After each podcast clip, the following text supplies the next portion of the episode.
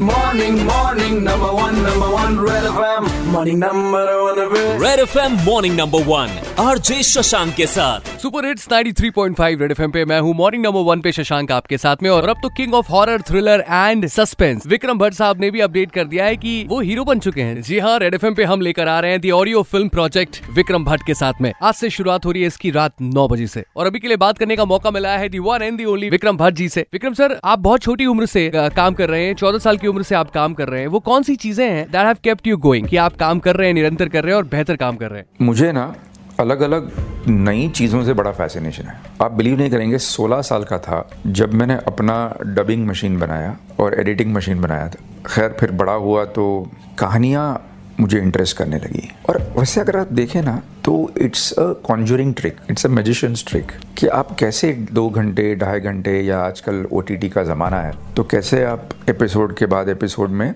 आप लोगों का इंटरेस्ट बनाए रखें। ये एक बड़ा इनोवेटिव और बड़ा चैलेंजिंग है। It's like a puzzle and I am a complete puzzle man whether it is crosswords Rubik's cube brain teasers और सुडुकू और फ़िल्म और stories for that matter so I think what keeps me going stories I just love stories and I love how you can keep the challenge going with the audience of keeping them engaged. Sir कहते हैं fiction finds inspiration from reality तो कोई real life scary experience रहा आपका जो आप listeners से share करना चाहेंगे? एक टाइम था जब मुझे फेसबुक पे आए दिन मैसेज करते रहते हैं स्ट्रगलिंग लोग एक्टर्स एक्ट्रेसेस तो एक लड़की का मैसेज आया मुझे कि मैं आपसे मिलना चाहती हूँ आपसे कुछ शेयर करना चाहती हूँ मैं यहाँ नहीं रहती इंडिया में नहीं रहती। तो मैंने कहा ठीक है तो फिर आप जब इस तरफ़ आइएगा तो मिलिएगा।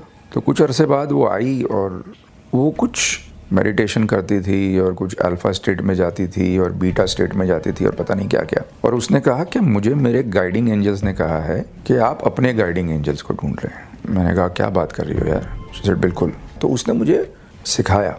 लेकिन उसने मुझे जब सिखाया तो कहा कि देखो यार, ये जब एस्ट्रल प्लेन्स हम लोग क्रॉस करते हैं तो जो लोअर एस्ट्रल्स होते हैं ना, वो आपके पास आ जाते हैं बात करने के लिए। तो उससे डर के रहना। मैंने बोला, ठीक है।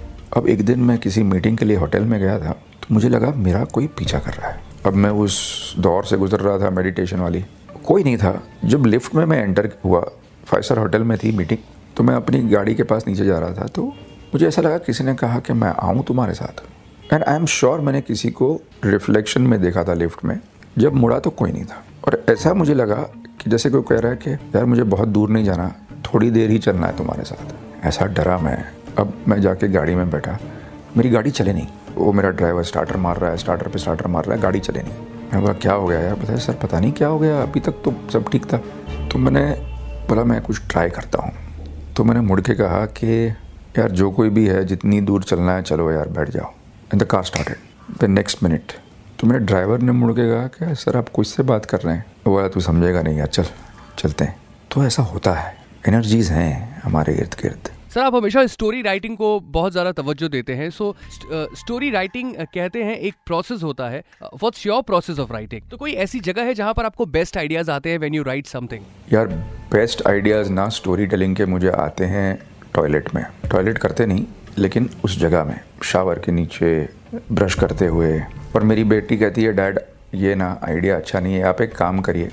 थोड़ी देर बाद ना, आप बाथरूम जाके आइए। आते आते आपको आइडिया मिल जाएगा। और मेरे कुछ राइटर फ्रेंड्स हैं जो कहते थे, तू वहाँ पे कोई स्क्रिप्ट रखता है क्या? कि मस्त ऐसे खोल के पढ़ता है कि हाँ ये चलेगा और वापस रख देता है, ताकि हमको पता ना चले।